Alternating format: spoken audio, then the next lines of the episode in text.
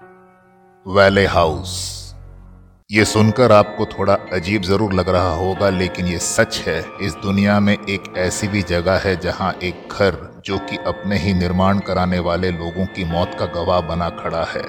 इन मौतों को हुए बहुत समय बीत गया, लेकिन उन लोगों को उनके घर में, कमरे में आज भी देखा जाता है। इस घर में किसी की मौत अपने आप हुई तो किसी ने बीमारी के चलते जान गंवाई, लेकिन सभी लोग इसी घर में मरे। चलिए जानते हैं अमेरिका के सबसे डरावने घर के बारे में, जिसका नाम है वेले हाउस। वेले हाउस, जहाँ आज भी वेले परिवार, जो कि अब इस दुनिया में नहीं है, लेकिन उनकी रूहें आज भी इस घर में अपना बसेरा किए हुए है। आज इस 21वीं शताब्दी, जिस समय दुनिया विज्ञान के बल बूते इतना आगे हो गई है, जो कि इंसान को सब कुछ करने की शक्ति देती है। लेकिन दुनिया में एक ऐसी भी शक्ति है जहाँ इंसान और उसका विज्ञान दोनों ही घुटने टेक देते हैं, वो है मौत और रूहों की दुनिया।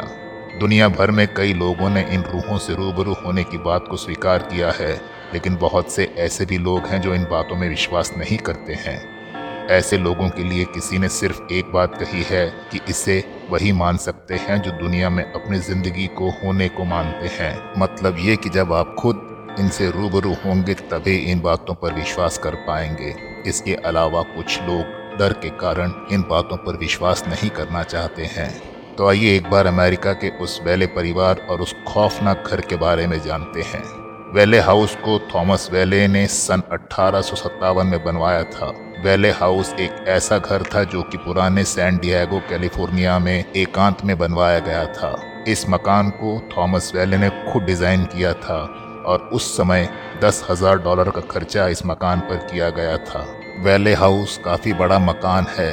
इसमें उस समय की आधुनिक सुख सुविधाओं की पूरी व्यवस्था की गई थी। वेले हाउस को थॉमस वेले ने सन अठारह में बनवाया था। थॉमस वेले का जन्म अमेरिका के न्यूयॉर्क शहर में सन 1823 में हुआ था। थॉमस कुछ दिन न्यूयॉर्क में रहकर वापस सैन डियागो में आकर बस गए थे और वहीं पर उन्होंने अपने वेले हाउस का निर्माण कराया था। उस समय उनके साथ उनकी पत्नी और तीन बच्चे भी इस घर में रहने के लिए आए थे। वेले हाउस में हादसों की शुरुआत वेले के 18 महीने के बेटे जूनियर थॉमस की मौत से हुई। थॉमस अभी 18 महीने का ही हुआ था कि उसे ज्वर ने अपने कब्जे में ले लिया और उसकी मौत हो गई।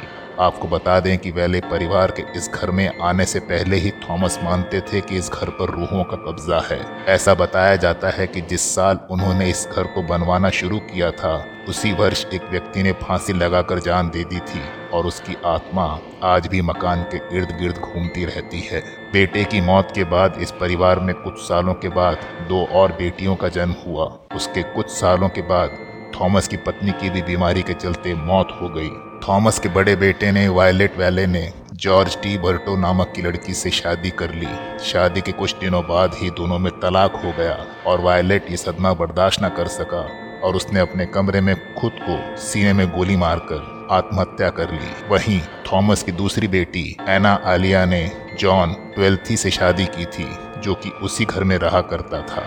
घर में पहले से मौजूद रूह ने अपना असर दिखाना शुरू कर दिया था और एक एक करके थॉमस परिवार पर अपना कहर ढा रही थी। इसी बीच सैन जॉन की भी बीमारी के चलते मौत हो गई। मौतों का जो ये सिलसिला शुरू हुआ तो सन 1961 तक चलता रहा और एक एक कर इस घर के सभी सदस्यों की मौत हो गई। वैले हाउस जो कि अपने ही बनाने वालों की मौत की वजह बन गया। इसके कारण इस मकान को कोई भी खरीदने के लिए तैयार नहीं होता था। लोगों का मानना था कि जो भी इस मकान को खरीदेगा या इसमें रहेगा, उसे भी ये रूहें मौत दे देंगी। आज भी इस मकान में थॉमस को उसके कमरे में चहलकदमी करते महसूस किया जाता है। सबसे खौफनाक मंजर तो वो होता है जब आलिया अपने कमरे में अपने बालों को संवारती हैं। उस समय उसकी छाया साफ़ तौर पर आईने में देखी जा सकती है।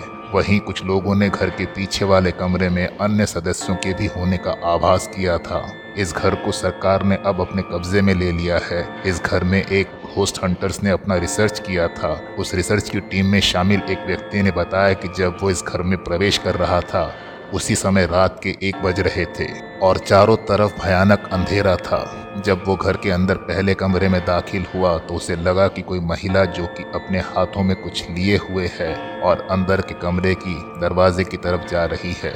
जब उस व्यक्ति ने उसे पुकारा तो वो पीछे मुड़ी। उस समय उसके बालों से उसका पूरा चेहरा ढका हुआ था और हाथों में एक कंघी की जैसी कोई चीज़ थी।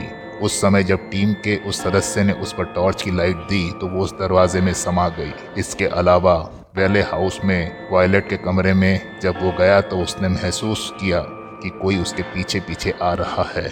और जब उसने पीछे पलट कर देखा तो वैले का पूरा परिवार उसके पीछे खड़ा था। इतना देखकर वो जल्दी से वायलेट के कमरे में घुस गया, जहाँ एक आराम कुर्सी थी। जो कि अपने आप हिल रही थी। जब वो कुर्सी के पास गया तो उसने देखा कि कतरे की खिड़की जिस पर शीशे लगे हुए थे, उस शीशे के अंदर कोई देख रहा था। उसी वक्त वो सदस्य दौड़कर खिड़की के पास पहुँचा तो वो साया, जो कि खिड़की से झाँक रहा था, वो नीचे कूद गया। उसके बाद उसने खिड़की के शीशे पर गौर किया तो उसे लगा कि शीशे पर जैसे ताज़े खून के धब्बे लगे थे। वैले हाउस में रहने वाले जिनकी मौत हो गई वो अब इस दुनिया में इंसानी रूप में नहीं है, लेकिन उनकी रूहें आज भी वेले हाउस को छोड़ नहीं पाई हैं। आप भी उन रूहों को आसानी से महसूस कर सकते हैं।